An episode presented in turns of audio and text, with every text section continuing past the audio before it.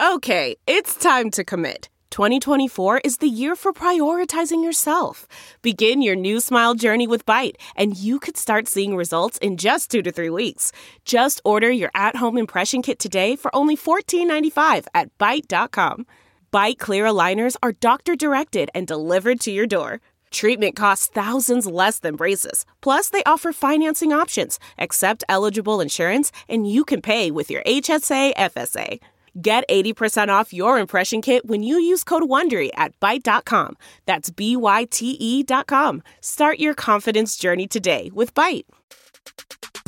Today we're going to talk about a bombshell campaign finance violation accusation against freshman Republican Lauren Boebert, a desperate stunt by Matt Gaetz at the first committee hearing of the new Congress, and my interview with the host of the Mehdi Hasan show, where we talk about Lou Dobbs' surprise firing from Fox, whether Marjorie Taylor Greene should be expelled from Congress, and Trump's upcoming impeachment trial. I'm Brian Tyler Cohen, and you're listening to No Lie.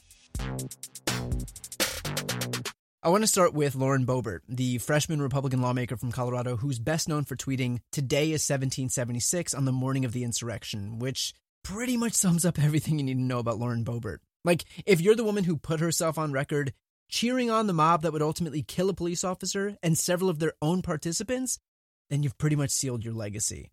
And so, knowing who this woman is, this bit of news really shouldn't come as much of a surprise. According to reporting from Chase Woodruff at Colorado Newsline, Lauren Boebert's restaurant, Shooter's Grill, because God forbid her entire identity wasn't predicated on a gun, was delinquent on unemployment insurance premiums dating back to 2016. So by 2020, the grill had accumulated eight liens for non payment of that unemployment insurance, totaling about $19,500. Now, 19,000 of that was just paid off on October 22nd, 2020. So the question here becomes how did she get the money to suddenly pay off those liens? It likely wasn't from the restaurant itself, considering that when Boebert filed as a candidate in January 2020, Shooter's Grill posted a net operating loss of $242,000 in 2018. And since then, of course, the pandemic has ravaged the restaurant industry. And Shooter's Grill even had its license revoked in May for defying Colorado's in-person dining rules. And Boebert herself said, quote, Governor Polis, your policies are literally bankrupting small businesses like mine that are trying their very best to responsibly stay afloat. So, on its face, it doesn't look like the restaurant suddenly became a, a, a cash cow mid pandemic. And side note, those policies she's railing against are literally the only thing helping, considering that if people just respected those orders and actually worked to, to stop the virus, we might actually have been able to contain the pandemic so that we could return to normal and that we could have full capacity in restaurants. But because those so called patriots like Boebert decided to pretend the virus was no big deal, that is precisely what allowed it to spread and ultimately hurt people like herself in the end. But okay, back to her repaying the $20,000. If it wasn't the restaurant that suddenly netted her 20K to pay off those liens, what could it be?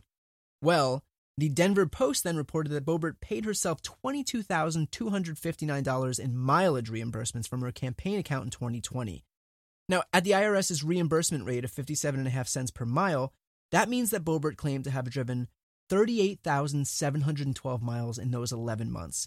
And that's despite zero publicly advertised campaign events in March, April, or July, and one event in May.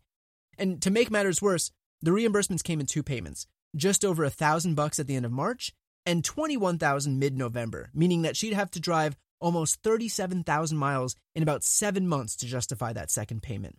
That is enough to drive the circumference of the entire globe one and a half times. she she could have flown to Australia and back twice and still had miles left over. Don Young is the lawmaker who represents the entire state of Alaska. It's an at-large district, biggest district in the country, and he still reimbursed himself less than half of what Lauren Boebert claimed. The amount that Boebert reimbursed herself is more than her Republican predecessor reimbursed himself for travel, including airfare, over the course of 10 years representing that same district. Now, her campaign released a statement claiming that she ran a grassroots campaign. Uh, they said, quote, she traveled to every nook and cranny of the district to speak with and hear from the people about their concerns. They say showing up is 90% of the battle, and Lauren always showed up. Her aggressive travel schedule is a big reason she won.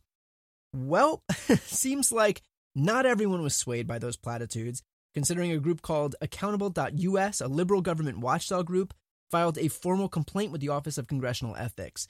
And so we'll await the results of that investigation so that we can find out if having driven the circumference of the Earth was above board or not.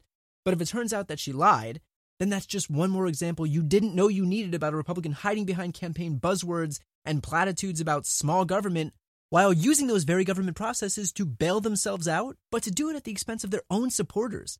So when you wonder if the rot in the GOP would stop with Trump, who, by the way, is the undisputed king of defrauding his own supporters, the answer is clearly no. These people may pretend to be out there for the little guy, but it is precisely the little guy who was screwed here.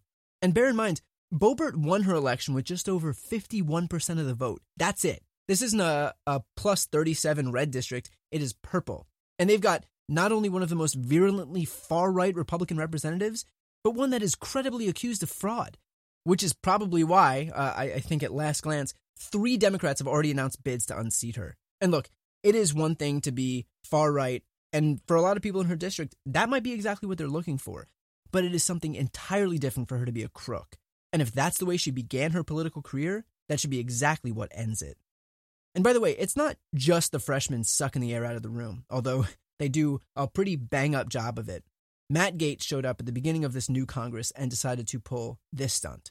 Thank you, Mr. Chairman. And I uh, want to extend a welcome to the new committee members. I'm grateful to be back on this august committee, and I understand and appreciate the significance and importance of the work that we do.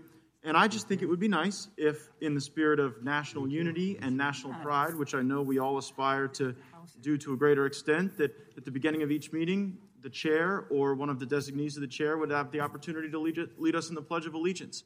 We're all aware that in these times, uh, it's important for the country to see members of Congress working together on some things. And while I know that we can deal with divisive issues in the committee, uh, it would be my hope that we could start every committee with a great unifying patriotic moment. I yield back. Uh, the gentleman yields back. Uh, I recognize myself to speak in opposition to the amendment. Um, it's unnecessary. The House uh, begins every day uh, with the uh, Pledge of Allegiance. We're covered by that. Um, there's no necessity to say the Pledge of Allegiance twice during the same day. So that was that was Jerry Nadler who was like, no. But if you're wondering why Gaetz did that, it was so that he could tweet this quote this week, Democrats mocked Republicans because we wanted to say the Pledge of Allegiance. It takes 15 seconds to say it. Our country desperately needs to see how Republicans and Democrats can come together over something, but Democrats refuse to unify even over our pledge. Without skipping a beat, right back to the same culture war bullshit as before. I mean, this is war on Christmas level pettiness. Now, imagine wasting a single breath on this at the same time that there is a pandemic ripping through this country. At the same time that nearly half a million Americans have died from COVID, while people are getting evicted, losing their jobs, and your priority is the Pledge of Allegiance? Are you kidding me? If Matt Gaetz wants to, to recite the Pledge of Allegiance so bad, go become a middle school teacher. Otherwise, people are dying, so do your job. And as for the issue of unity, Republicans got it in their head that, that unity means that Democrats have to capitulate to them. That if we don't bend over backwards for the losing party, that we're not seeking unity. That if we enact our agenda, that we have a mandate to enact that we're not seeking unity. That if we don't water down our own bills to make them less popular, with both Democrats and Republicans, by the way, then we're not seeking unity. Jen Psaki had the perfect response to this, and I, I couldn't say it better than she did, so I won't try. Given the president's remarks earlier and his change of tone, it does seem that he is now okay if this does happen just with Democratic support, despite those hopes and despite his calls for unity. Well, first of all, the president ran on the on uh, on unifying the country and putting forward ideas that would help address the crises we're facing. He didn't run on a promise to unite the Democratic and Republican Party into one party in Washington. Uh, this package has the vast majority of support from the American public. Biden promised to unite the country. He didn't promise to unite the caucuses in Congress, and for good reason, considering even the Republican caucus doesn't represent its own constituents. Like take the the COVID package for example. It's got 70% approval across the country. Red states and blue states. Everyone is hurting. Everyone wants relief checks. Everyone wants unemployment insurance. Everyone wants funding for vaccines. Everyone wants money for their own states and localities. And yet zero, zero Republicans voted to advance the measure in the House or the Senate. Not a single Republican voted for it. So Joe Biden is uniting both sides of the country, and he's showing that you don't necessarily need to kowtow to the bad faith partisan hacks who are representing those people in Congress. So I would just say this for your sanity and mine disregard the culture war bullshit. Because when Republicans have nothing else to attack you for, then not wanting to recite the Pledge of Allegiance 12 times a day, then that means you're doing something right. They have no beef on the substance, and that's because substantively, Democrats are doing the right thing. They're focused on COVID relief with the $1.9 trillion American Rescue Plan that is already moving forward through budget reconciliation. They're focused on voting rights, on climate change, on immigration reform. All of this is popular with people, and Republicans know that. They know that they'd bury themselves if they start attacking Democrats for passing legislation that has the support of 70% of Americans. And so instead, they stick to petty little wedge issues. So while it might be annoying to hear a grown ass man complain that we aren't adequately filleting the flag, just know that if that's the best he's got, then we're probably on the right track. Next up is my interview with Mehdi Hasan. We have the host of the Mehdi Hasan Show and a frequent host on MSNBC, and someone whose interviews strike fear in the hearts of his guests, Mehdi Hasan. Thanks for coming on. Thanks for having me. So, for the last few years, Republicans have seized on AOC as some radical extremist. She's not, I've spoken about this at length on my podcast, you have on your show. And yet now, on the right, you have an actual radical extremist in someone like Marjorie Taylor Greene. Does having her in Congress present Democrats with an opportunity to be able to brand them as the Marjorie Taylor Greene party of far right lunacy, the way that they did with the squad, only now it'll be justified? Yeah, it's a really good question because um, you have uh, the Democrats in Congress putting out statements this week saying we're going to tie the Republicans to QAnon uh, ahead of the midterms. You have Nancy Pelosi sending out uh, a letter saying Kevin McCarthy is QCA instead of RCA. Yeah. Very much a deliberate attempt to say this is the party of QAnon. And I'm torn on it myself because, on the one hand, I do think these people shouldn't be given a pass. And I do think Democrats should highlight the extremism, the craziness, uh, the far right nature of their opponents and not normalize them. It's something I've said for many years during the Trump era. On the other hand, when you speak to experts on QAnon, people who have followed this movement as an extremist movement, as an online movement, they make the point that it could very easily backfire because you're a mainstreaming this group amplifying them giving them a platform talking about them. And they're desperate for people to talk about them right? They want mainstream uh, acknowledgement if not acceptance. Uh, and secondly if you say to you know disgruntled people who hate the democrats hate liberals that you know what we can't stand qanon if you're if, if you're dealing with people whose entire reason for living is to own the libs then you're more likely to push them into the arms of QAnon if they see QAnon as the best way to annoy the Democrats and piss them off. And it was that whole argument under Trump. Remember, there was a lot of Republicans who said, well, you know, we're forced into the arms of Trump because you're being mean to us. A ridiculous argument. But to some extent, you can understand the kind of illogic of that position, if I can call right. it that. So I don't know. I'm torn on how it will play out. I do think they should go after Marjorie Taylor Greene and point out that she's in this party and not just Greene. There are many around Greene. I worry that we only focus on Greene and forget the Boeberts, forget the Cawthorns, forget the Gosars and Biggses, uh, Paul Gosar, Andy Biggs, uh, who have been accused of involvement in the January 6th rally, who've been in Congress for a while and take some odious far right positions on many issues. So, yeah, it's a very difficult one as to you know to what extent do you cover this problem, highlight this problem without amplifying it. Uh, that's a that's a great point, and and I, I do agree with your point about not just focusing on the worst offender, which is Marjorie Taylor Greene, when there are so many more. But yeah. To ask one more question about her specifically, because this is an issue that's coming up, do you think that she should be expelled? And what would your response be when people say, "Well, her constituents elected her"? Yeah, it's a great question. And look, expulsion is a last resort. It's not something that is done lightly. On my show uh, on Peacock earlier this week, we interviewed uh, Jimmy Gomez, congressman from California, who is pushing the expulsion resolution right now, even after the committee vote, uh, you know, passed with the Democrats, but only 11 Republicans supporting. And he made the same point. Look, this is this is in extremis. No one's saying we just deploy it every day. And the Republican argument being, well, if you do it, we'll do it when we have the majority. Well, you know, you can't make rules based on how bad faith actors are then going to abuse them. There is a rule for expulsion. It's there in extremis. And if this case doesn't merit it. I don't know why we have the rule. This is a member of Congress, Marjorie Taylor Greene, who is on record suggesting multiple Democrats, including the Speaker of the House, uh, be killed, either via a bullet to the head, a comment on Facebook that she liked, or via execution for treason, which is a comment she, a conversation she actually engaged in openly.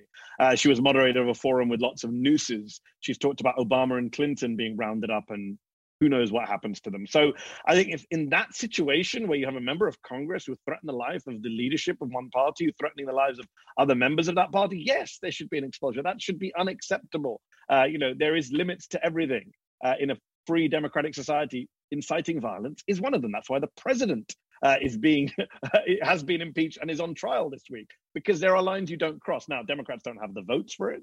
You need a two thirds majority in the House to expel Marjorie Taylor Greene. Clearly, Republicans are not going to join that. Only 11 of them wanted to strip her of a committee assignment, right. which makes no sense because they stripped Steve King of his committee, the Iowa Republican. Steve King was a horrible far right a coddler of white nationalism, but he's nowhere near as bad as Marjorie Taylor Greene. Yeah. And yet, you know, Steve Green should Steve King should maybe give an apology by the Republicans because they stripped him, but they won't strip Marjorie of a committee. So of course they're not going to get on board with expulsion. But yes, in theory, in principle, of course she merits expulsion. There's also the argument that it would be setting a bad precedent. But to that, I would say if the precedent is that we expel people who've supported other members of Congress getting executed, so be it. Like I don't think yes. you'll get any pushback from Democrats. You know? Yeah, it's just it's the kind of as I said, it's the bad faith whataboutism of the Republican Party. So you have it on Marjorie Taylor Greene where they're saying, "Well, watch out, wait till you see what we do to Ilhan Omar. We'll make the case that Ilhan Omar tried to kill anyone. I dare you." Uh, this is yeah. ridiculous, but they're not. They just, you know, they, they traffic in lies and conspiracy and whataboutism. Look at the example of Trump.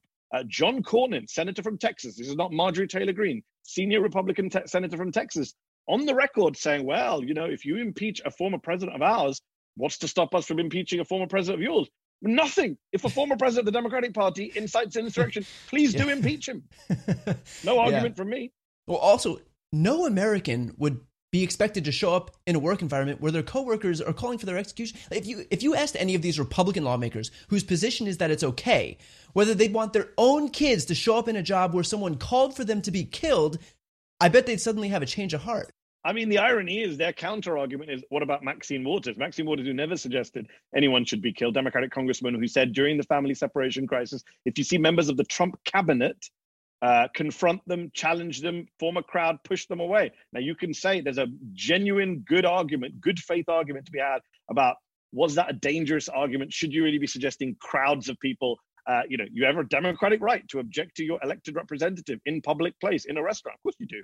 Uh, should you be encouraging a crowd to do that? Perhaps not in the current environment. Perhaps not in a society like America where so many people are armed. So perhaps Maxine Waters' comments weren't wise. That's a legitimate argument to have but she wasn't trying to kill anyone, inciting the death of anyone. And yet yeah. they cite Maxine Waters as, well, that's one of yours. And the argument being, well, hold on, in good faith, okay, Maxine Waters, if you understand Maxine Waters' argument, could be interpreted dangerously, then why aren't you angry about Marjorie Taylor Greene's comment? Right. It's another reminder that for the Republican Party, it's just pure whataboutism. Right. There is no merit to any of these arguments because, yes, if they really were concerned about uh, Marjorie Taylor uh, about uh, Maxine Waters' supposed incitement to violence, they'd take action against Marjorie Taylor Greene to be consistent. If they really were concerned about what they yeah. call anti-Semitism from Ilhan Omar, uh, a tweet about the Benjamin that she already apologized for a long time ago, then they would take action against Marjorie Taylor Greene, who talks about the Rothschilds and Zionist supremacists flooding Europe with brown-skinned immigrants, who talks about a laser beam from the Rothschilds causing the California fires, who says awful things about George Soros wanting to continue the Holocaust.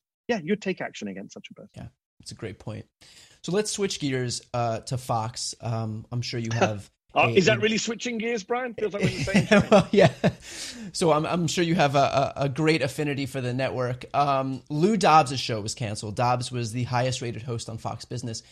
And yet, Fox has stood by some of their hosts during some of their most depraved episodes. Tucker's out white supremacy, Hannity yeah. uh, ruining the life of Seth Rich's family because he thought it would help Trump. Why do you imagine they pulled Dobbs and why now?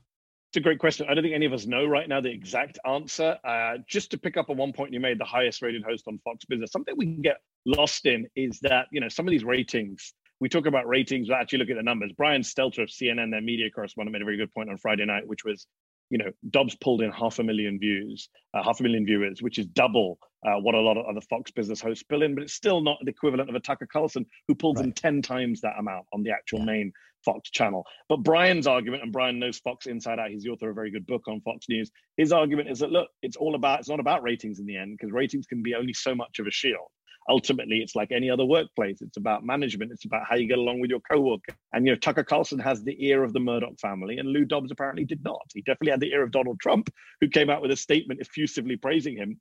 Uh, but you know lou dobbs let's just talk about lou dobbs for uh, one moment. Lou dobbs made north korean state tv look like you know uh, challenging investigative journalism. I mean lou dobbs if you watch some of the clips of lou dobbs doing the rounds yeah, Lou Dobbs, uh, just some of the stuff he was saying about Trump, I can't even I can't even summarize it here for those of you who haven't seen it. Go just pick up some of the clips doing the rounds on Twitter. I can summarize it. There was a survey that he put forward that he said, How would you rate Trump's performance? Yes, yes. Superb, great, very good.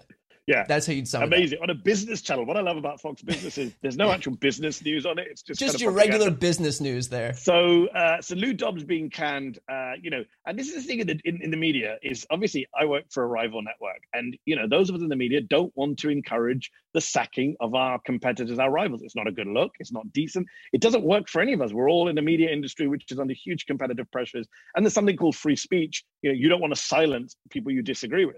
Uh, the difference is this is Fox canning Lou Dobbs. So the, I, I, tweeted this on Friday night. It's like Fox cancelled Lou Dobbs. That's the phrase you use in the media industry. When you ca- what do you do? You don't sack them. You don't fire them. You cancel their show. The irony of ironies, given we live in an age where the right wing is obsessed with cancel culture. There's very few things the modern Republican Party stands for other than owning the libs and cancel culture, fighting cancel culture. And yet, literally, Fox cancelled Lou Dobbs. And they cancelled him possibly, we don't know, because of this lawsuit that's out from Smartmatic and Dominion, which is suing Fox and has named Dobbs as one of the people who made uh, allegedly defamatory remarks about their voting machines. So the irony of silencing Lou Dobbs, of canceling him, only a couple of weeks after Rupert Murdoch gave a massive speech attacking cancel culture. Oh, the irony. The script yeah. writers of this show just can't make up better storylines, I think. Yeah, it's just when will this cancel culture from the right stop? So, where do you think conservative media goes from here? Because, on one hand, you have the obvious consequences of having a political party predicated solely on disinformation. But on the other hand, their audience clearly has an appetite for it. So, do they try and cut the crazy a little bit and regain some ground, or do they just go all in with the conspiratorial lunacy? It's a great question. And prior to the Lou Dobbs cancellation, I'd have said they go all in, but we don't know what Fox is doing right now. And I think we have to wait and see how the dust settles. We know they're trying out new and crazier hosts for their seven o'clock uh, slot, more far, more extreme, more provocative. Um, but of course, it's not just Fox. That's what's so interesting about the media climate we live in right now. You have Newsmax, you have OANN, Newsmax to the right of Fox, OANN to the right of Newsmax. And these channels are definitely going all in. I mean, look at just what's happened in recent days. You have Mike Lindell, the My Pillow guy, the, the Trump conspiracy theorist, uh, multimillionaire, uh, goes on Newsmax, which he pays for a lot of advertising on, helps fund, uh, goes on the channel and when he starts talking about Dominion and voting machines, Newsmax, which like Fox is worried about being sued, uh, cuts him off. The host shuts him down. The host gets up and walks off screen.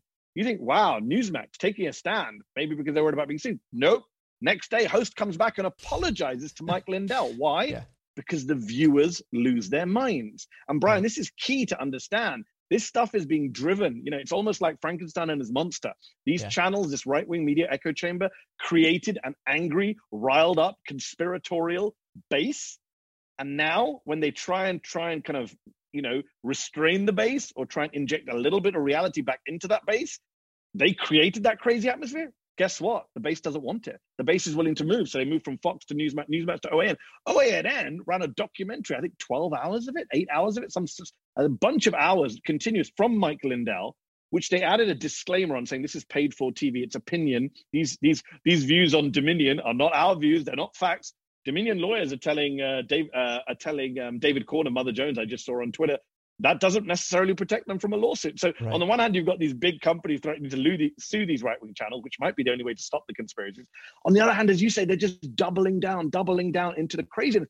And I cannot overstate how dangerous uh, this uh, rhetoric and dialogue from the right has been. A lot of you look at most of the problems we have in our society today, the disbelief in the election, the attack on Capitol Hill, it goes back to right wing provocateurs saying this stuff, propaganda. You look at COVID and the refusal to wear masks, the disbelief in the threat from coronavirus, it goes back again to right wing uh, media outlets fanning hysteria, fanning conspiracy. So many of the most deadly problems in our society today, climate change denial, it all all roads lead back to these far right media outlets, both online and on cable. And I think that's the conversation Democrats haven't been willing to have for a while. Liberals have kind of turned a blind eye until the Trump era. And it just, it's at the heart of so much, Brian. I know we as journalists, we don't want to talk about it because these are our competitors, our rivals. It feels, but we have to. Democracy is at stake. Really well said. So you are very, very good at fact checking a lot of the bullshit that we see from the right and and the left, by the way. But I want to focus on the right for a moment. The left's arguments come typically from a place of of you know when when we rebut, it comes from a place of facts and and statistics. That that's literally all I do on my show. But when the right comes at it, they do so from a place of emotion and they'll prey on their supporters' fears. So is that emotion approach a better way to be reaching people? Like are are fact checks less potent than what they do? It's a great question. So uh, my position on this is I've gone through kind of all I've gone a roller coaster of emotions and feelings on this debate. Um, I remember after the 2016 election saying to a colleague of mine, we might as well just jack it all in and go be accountants. Not that there's anything wrong being an accountant, but you know, there's just kind of what we do is pointless. Like there's a yeah. huge swathe of the public who just the huge, huge group of the public who just don't believe what they're hearing. Facts, you know, there's a lot of uh, empirical evidence out there, Brian, that suggests when you fact check a conspiracy or a lie, it makes the people who believe that conspiracy yeah. lie double down in their support for it. That's depressing. Entrenches them even further in their belief. That's so depressing for those of us who do fact checking and do factual journalism for a living. And so, you know, this debate's been going on for a while. Drew Westen, uh, the psychologist, wrote a book, The Political Brain, back in when was it, 2007, 8? Uh, no, earlier than that, 2000. I think it was during the uh, time flies. It was during the Gore. I remember he during the Gore Bush uh, battle, and he wrote an excellent book about how Democrats. This point you make, which is Democrats focus on facts and figures, cold, hard statistics. That is not how you win over a political brain. That is not how you win over human people. And human beings are won over through storytelling. And some of the great politicians are those who can tell a story, weave a narrative. Now, I think for too long, liberals and leftists have thought is it storytelling? Is it emotion? Or is it fact? I don't think you have to choose. I think you can tell stories and tell narratives uh, which are based on fact. What the right have done is they've told great stories about the decline of America, about the evil yeah. foreigners, uh, about the evil media, which are great stories. It's a great narrative. Donald Trump weaved a wonderful story, uh, which people bought into. It was based on lies and fear and xenophobia and racism, uh, but it mm. was a great story. There's no yeah. debate about that. He was a great storyteller. You only have to watch his rallies and how he kind of entranced his crowds. And, and you know, uh, authoritarians and fascists and others have always been great at telling uh, horrible stories, but stories that grip people. And I think that, yes, there's no reason that Democrats shouldn't be able to tell stories. And, you know, one of the criticisms of Hillary Clinton in 2016 was that Donald Trump was telling a very easy story about build a wall, uh, ban Muslims, uh, evil foreigner. And Hillary Clinton's response was often, more often than not, you know, here's how I'm going to pay for my childcare plan. Here are the nuts and bolts. Here's my policy paper. Which again, we shouldn't. I'm not one of these people who looks down on it. That's important. Right. We should have functioning government and clever people in charge but that's not enough to win over voters. Sadly, there's so much evidence out there suggesting people don't vote on policy. We, you know, and the left needs to talk about this a lot because you know those uh, those of us who th- uh, you know who were fans of the Bernie Sanders agenda uh, and want to see more and Elizabeth Warren agenda have to understand that just saying, well, minimum wage polls really well with the American public is not enough. That's yeah. not enough to win people over. Just saying Medicare for all is popular, which it is, clearly wasn't enough. We saw that in the Sanders campaign. There has to be a much better story told about all of this. I, I had an interview with Al Franken a few weeks ago, and he said that Democrats' slogans usually end by saying "continued on next bumper sticker." well, I remember when uh, I can't remember who it was. One of the Democrats during the last election was it De Blasio? I think came out with like, "We're going to call him Dirty Don. That's going to be our nickname." It's like, stop, just stop. Yeah. So let's switch gears to to Trump in Donald Trump, you have a guy who 81 million Americans turned out to vote against. Like, if I was a Republican, that's not someone who I would see as an ace in the hole for 2024. That is a liability. So, from a Republican perspective, shouldn't they want to convict him and bar him from running again? Like, doesn't make, doesn't it make sense politically so that they can put someone forward in 2024 who isn't the albatross that Donald Trump is? Yeah. No, it's in pure self interest among those Republicans who are considering a 2024 run. Yeah, they should have thrown Donald Trump under the bus. That's what uh, that's you know on paper that would make sense. If you're Ted Cruz or Josh Hawley and you want to run uh, for president in 2024, yeah, vote to convict and disqualify him from running. Even if you're not running for president, but you care about the future of your party, you should want him disqualified from office because it cuts him off at the knees. It means he cannot spend the next four years saying, Will I, won't I run? Here's another rally from me as I dip my toe in the water. I may run. And if he yeah. runs, we know he becomes the front runner.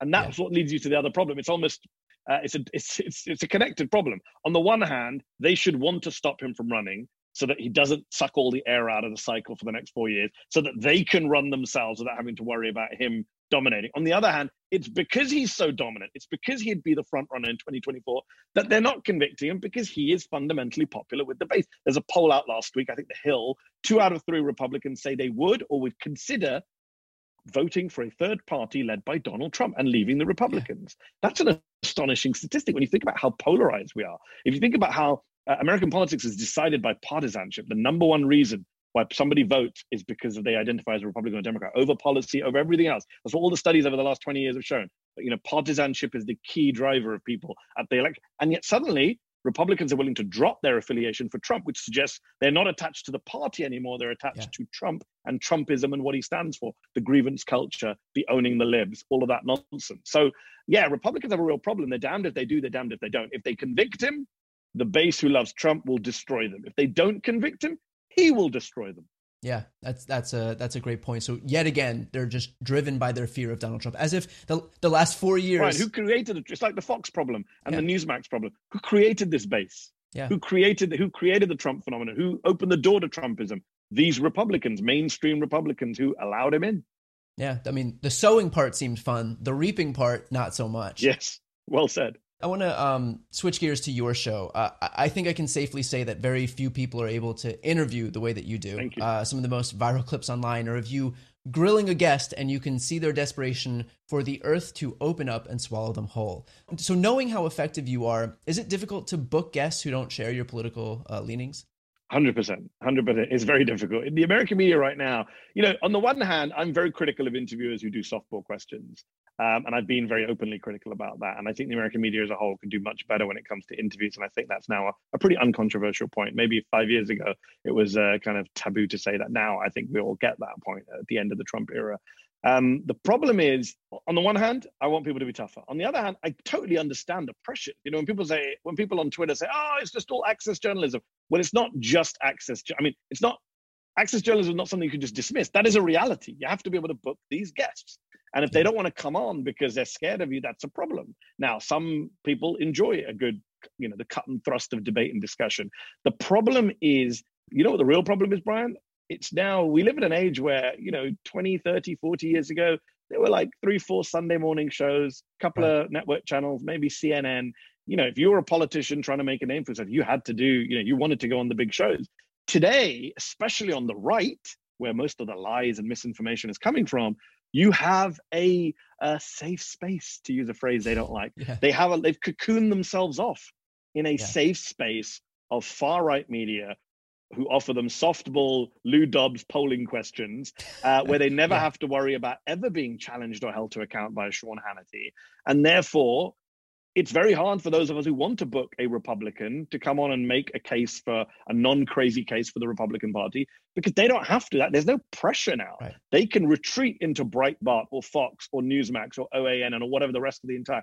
And that is a real problem. And that's something we have to think about. On the other hand, there's also a debate about do we want some of these people on air, Brian? because I've I've now reached a position where you know there was a time when I would interview in my old Al Jazeera show. I interviewed a lot of prominent Trump supporters, uh, including General Michael Flynn and others.